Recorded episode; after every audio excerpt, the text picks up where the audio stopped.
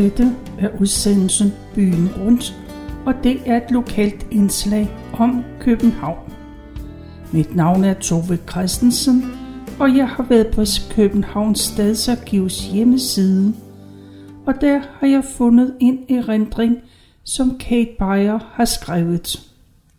Hun skriver om sin familie, sin barndom og ungdom.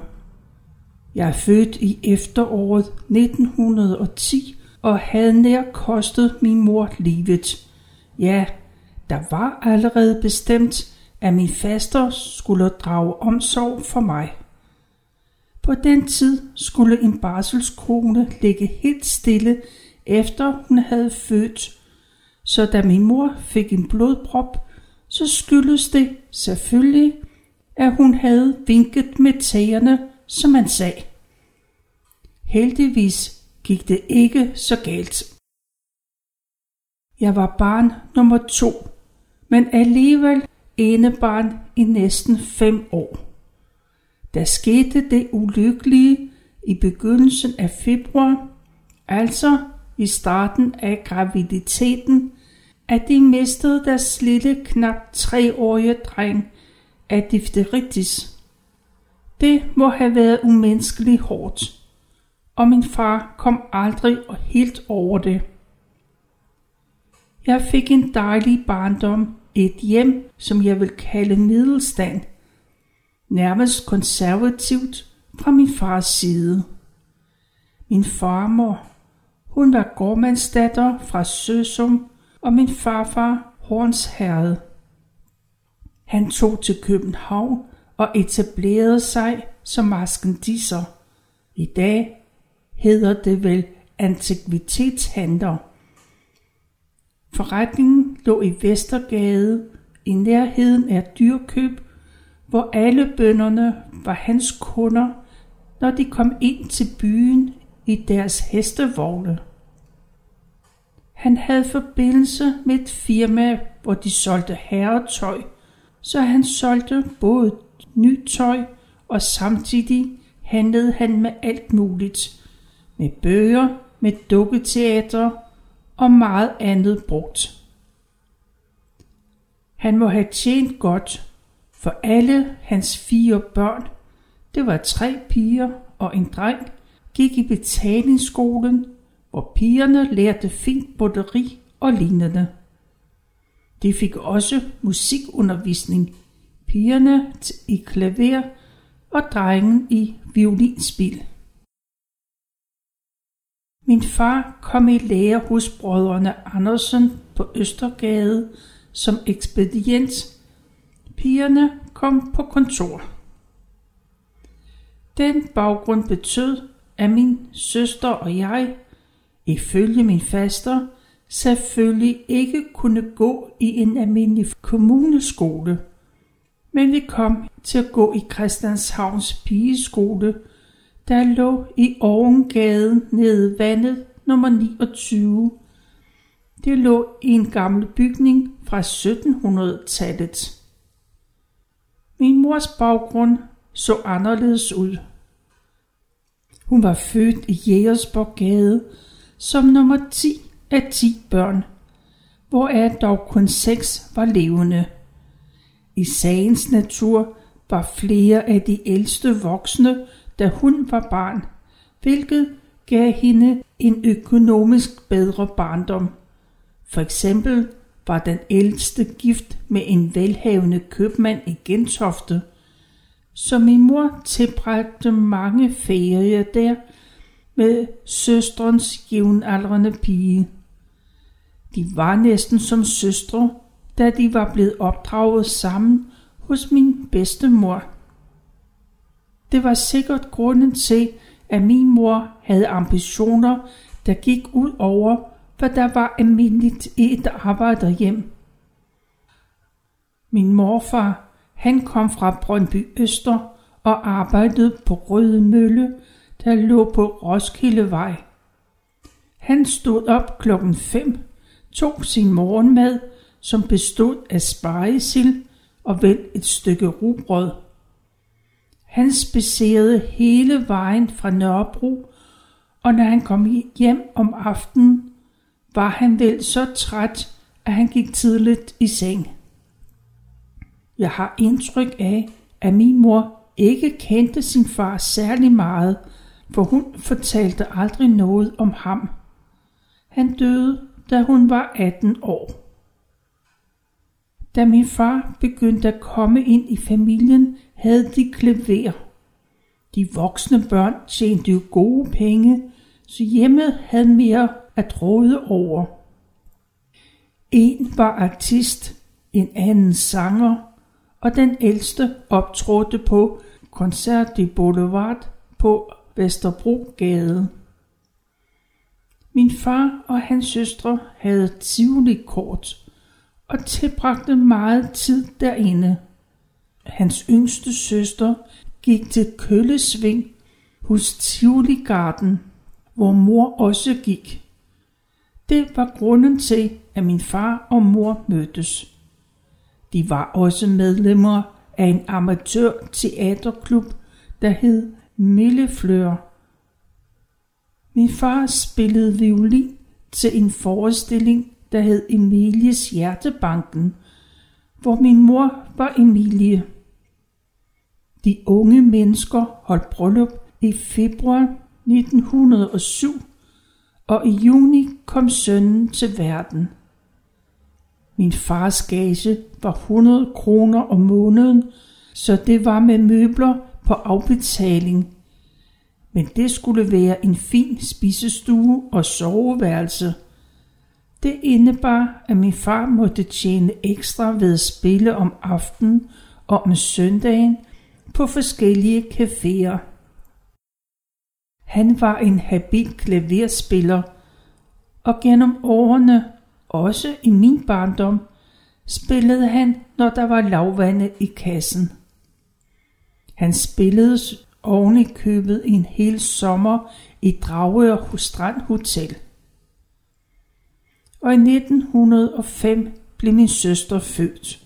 Vi var der flyttet til Islands Brygge, som var et helt nyt kvarter i byen. Ejendommen var derfor nyopført med elektrisk lys og plads til indlæggelse af bad. Men alligevel var der kun gaslys i køkkenet og på toilettet. Min far var indkaldt til sikringsstyrken.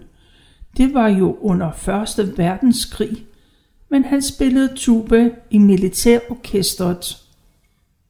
Jeg husker ikke så meget fra de fire år, men mindes dog, at vi skulle sætte mælkekanden eller spanden ned i ismejeriet. De stod på gulvet. Der har jo været rationering på mælk og smør og andet. Min far, han var ikke uden humor, for en dag kom orkestret igennem gaden og spillede Vent til sommer, når storken kommer. Min mor, som var højgravid, stod på altanen, men kom hurtigt ind, da hele orkestret vendte hovederne op mod hende på tredje sal. På det tidspunkt havde jeg vist evner for dans og kom til at gå til ballet hos frøken Stal Christensen på Østerbro. Hun instruerede danse med nogle og os, og da der engang var underholdning om søndagen i politikens sal, optrådte vi nogle gange derinde. Jeg kan huske, at der var en mand, der lignede H.C. Andersen, og som læste hans eventyr op. Min mor, som selvfølgelig gik hjemme, syede balletdragt med mange lag tarlatan og tyld med silkebånd og rosenranker på. Vi skulle altid til Elleby ved siden af Ilum på Østergade og købe silkebånd og satin til at trække balletskoene over med. Senere kom jeg til at danse ballet hos fru Emilie Valbom, som var instruktrice på det kongelige teater, og hos hende gik jeg til jeg var 16 år. Til min sorg blev jeg aldrig optaget på den kongelige balletskole, Mine fødder var ikke stærke nok, hed det sig.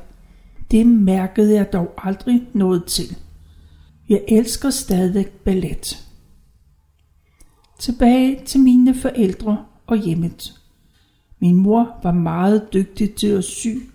Hun havde aldrig lært det, men kunne gå ind i en forretning, se på en kjole, og så gå hjem og kopiere den. Vi to søstre var altid smarte og godt klædte. Det hjalp selvfølgelig også, at min far i 1921 blev lagerchef i en kjoletøjsfirma i Frihavnen, hvor han kunne få stof til en krone meteren. Da vi på det tidspunkt havde råd til at lege sommerlejlighed i Draghør i tre måneder, så skulle vi jo have nye kjoler til anlægsfesterne, som gik over to søndage. Jeg ved, at der blandt kammeraterne hed, hvad mon Kate og Grete har på i dag. Lige så til havnefesten. Da min søster mange år senere blev forlovet derude, sagde hendes nye familie. Er det en af mannekængerne?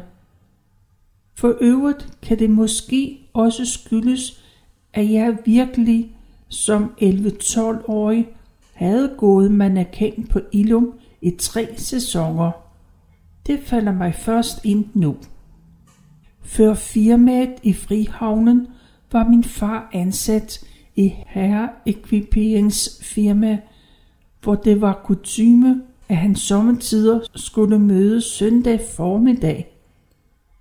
De søndag han ikke skulle arbejde, tog han sine to piger ved hånden og gik for eksempel til bibliotekshaven, til bibliotekshaven eller til vagtparade og i kastellet bagefter, mens mor forberedte middagsmaden, som om søndagen spiste cirka ved 12-tiden.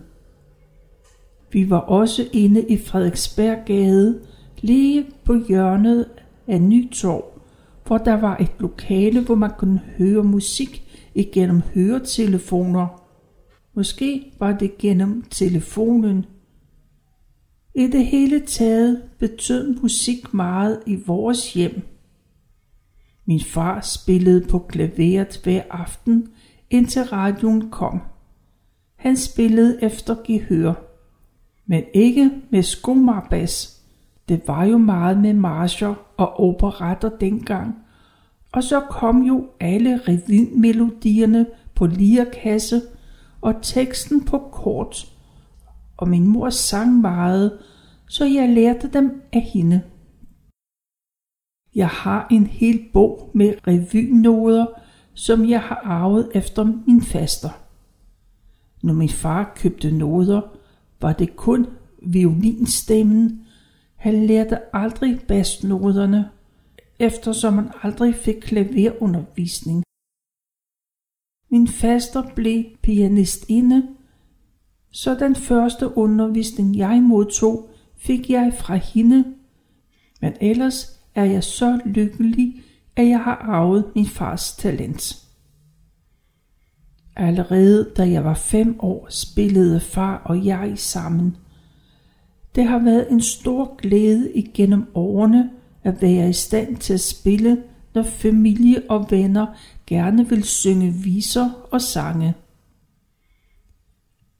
Der var også altid en, der spillede på klaver, når vi gik rundt om juletræet og til familiefesterne. Og til familiefesternes festsange, som der altid var mange af.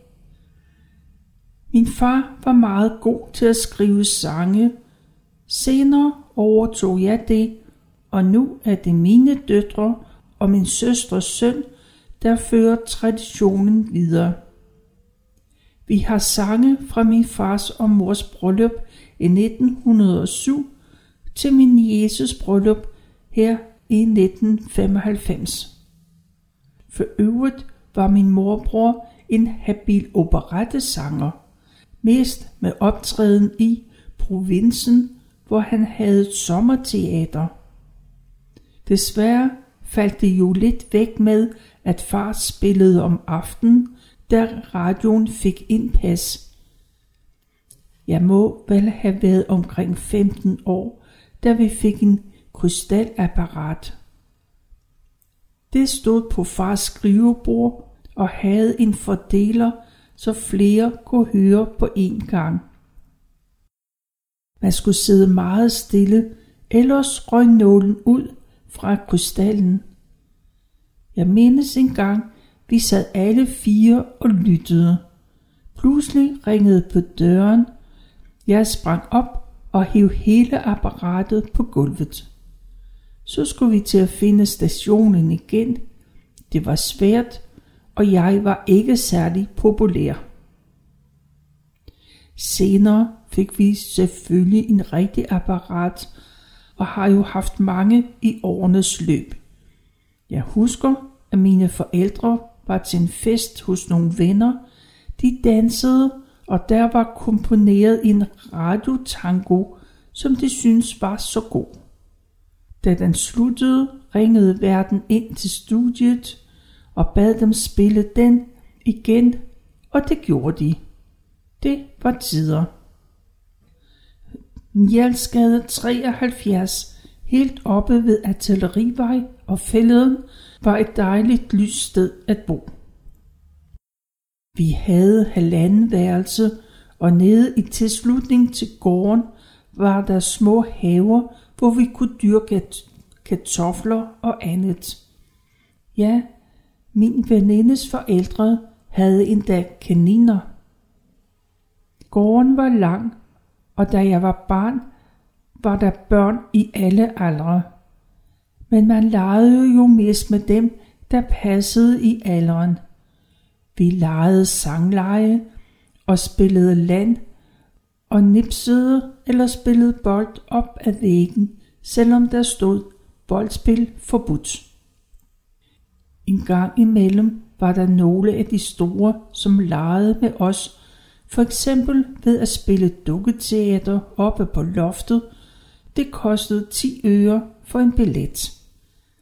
Vi kunne også lave en tombola til 2 eller 5 øre per lod. Vi kunne være heldige at sælge et lod til en af de vokse, som kom igennem gården. Amagerfællet hørte jo til militæret, men når det ikke var skydeøvelse, så kunne vi lege der, for eksempel sidde i græsset og sy dukketøj, eller om vinteren løbe på skøjter på vandet, der omgav faste batteri, eller på de små pytter ude på fælleden. Der var også en kælkebakke, langbakken, som vi synes var stor.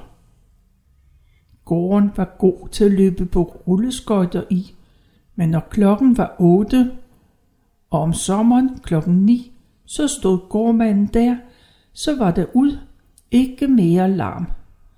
Så kunne vi jo løbe hen på togbanen og lege, da godstoget, der kørte tværs over Artillerivej, ikke kørte om aftenen. Der var også dem, der sejlede på tømmerflode på voldgraven ved faste batteri. Det var et herligt liv. Pigerne og drengene holdt fødselsdag hver for sig, indtil de blev konfirmeret. Så hed det ungdomsgilder. Til pigefødselsdage skulle der mange gange skrives et stykke, som skulle opføres, og nogle få udvalgte prøvede det igennem en måned før selve dagen. Jeg skulle som regel agere engel eller noget i den retning, fordi jeg dansede ballet. Det irriterede mig sommetider. De, der kunne, spillede andre sange. Jeg kan huske, det var en, der hed Bills øjne. Ellers legede vi ordsprogsleje.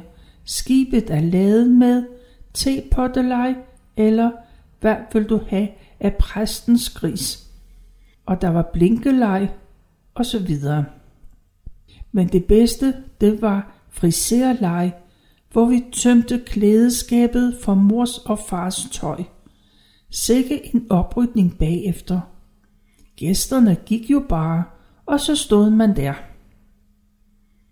Vi havde selvfølgelig også faste lavn med tøndeslagning.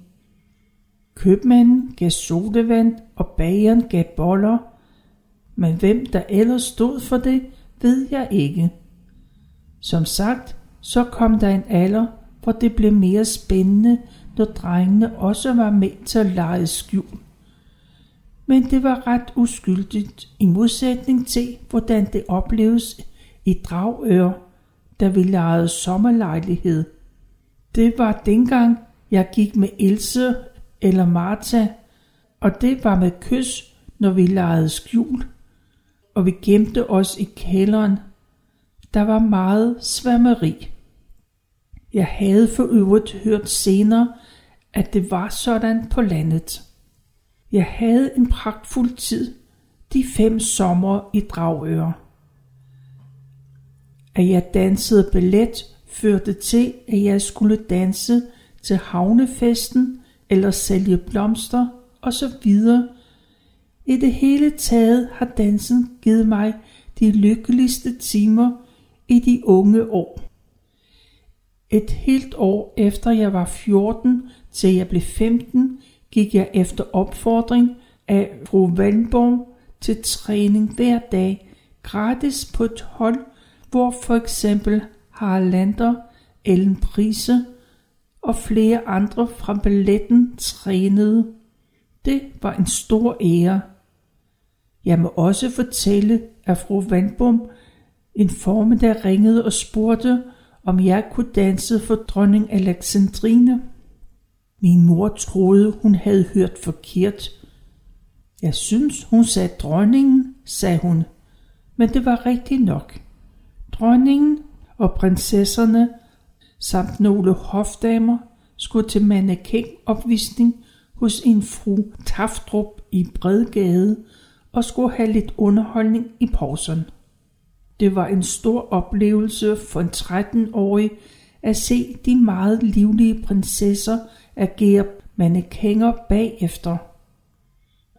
Det vagte selvfølgelig stor på styr blandt kammeraterne, da hun ved næste billettrin sagde, Åh Kate, hvad sagde dronningen? En anden oplevelse havde jeg, da jeg skulle spille som hofnar i en velgørenhedsforestilling for prinsesse Helenas børnehjem. Den blev opført på det nye teater, men prøverne blev holdt på Hotel d'Angleterre. Jeg har aldrig været der siden. Prinsesserne Theodora, Karoline Mathilde og den yngste Bebs var med i stykket. Jeg har stadig et avisudklip fra forestillingen. Nå, men jeg blev aldrig danserinde. Mine forældre havde ikke råd til uddannelse i udlandet, så hverdagen kom, og jeg blev først elev hos Ilum, senere kontorelev til højere løn i FDB. Dette var et spring helt til jeg blev 16 år, men trods alt dette danseri var det jo også tid til familien.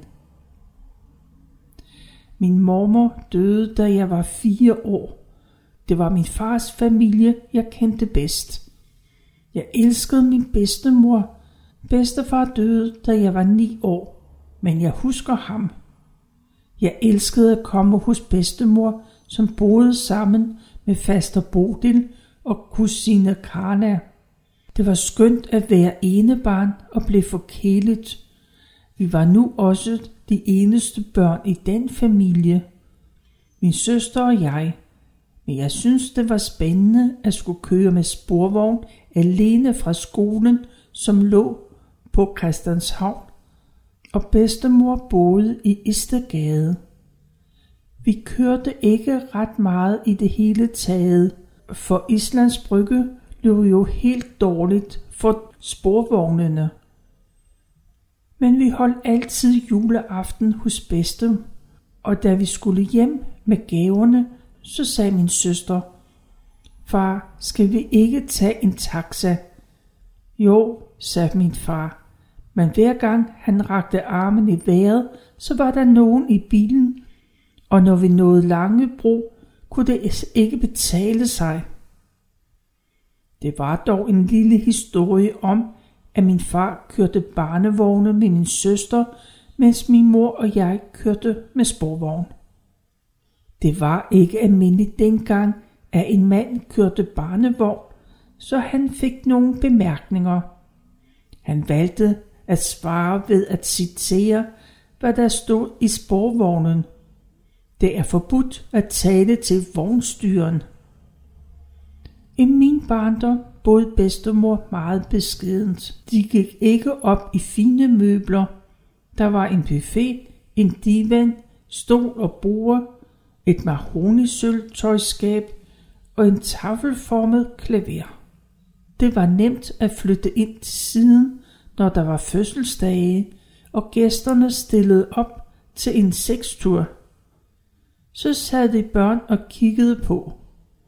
Vi kiggede også på, når der var slagsmål lige overfor, hvor Hotel Isted lå. Istedgade var meget spændende. Det er på tide at fortælle lidt om min skole, som ikke var særlig stor. Den lå i en passende afstand fra hvor vi boede. Vi skulle op af den nuværende stadsgraven, og jeg var altid sent på den om morgenen, men om eftermiddagen var der tid til at iagtage de eksistenser, som holdt til der. Det var farverige sprittere, blandt andet en kvinde, som vi døbte tomaten, da hun var lige så rød i hovedet som en tomat. De var glade og harmløse og sang, og en af dem havde et træben, som han spillede på, som var det en mandolin. Der var nogle skure, som vist tilhørte vejvæsenet, og bag dem holdt de til. Om de måske også sov der, ved jeg ikke. Men vi var ikke bange for dem. Om vinteren, når der var is på voldgraven, så kurede vi ned ad bakkerne på volden. Det var med skoletasken som slæde. Så kunne det ske, at vi glemte tiden, og så kunne der godt banke en lussing af mor. For resten var der om sommeren vandcykler, som man kunne lege, men jeg mindes ikke, at jeg prøvede en tur. Skolen, som i 1918 fyldte 100 år, var meget speciel, men det var en glimrende skole. Den lå som sagt i en gammel bygning. Man sagde, Tordenskjold havde boet der engang. Der var kun fem rum. Det midterste var meget stort, og her holdt første klasse til. De sad ved lange borde på små stole og startede allerede der med at lave et sygforklæde og en sygbruse, nærmest i fason som en stor kuvert med træksyning i blåt og rødt. Her var ikke noget med at strikke strømper. Vi lærte godt nok at strikke, men ellers var det finere broderi. Jeg syede for eksempel en chemise, som man brugte dengang.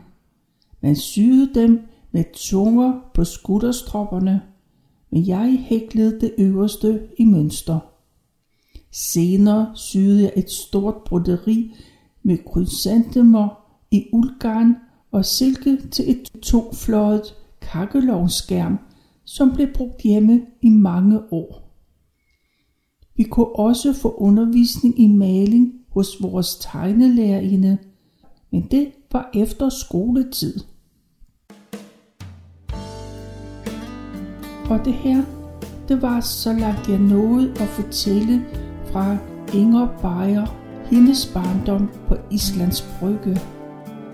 Du kan læse mere om hende og mange andre på Københavns Stadsarkivs hjemmeside. Du går ind på www.kbharkiv.dk Og med det vil jeg sige tak for nu.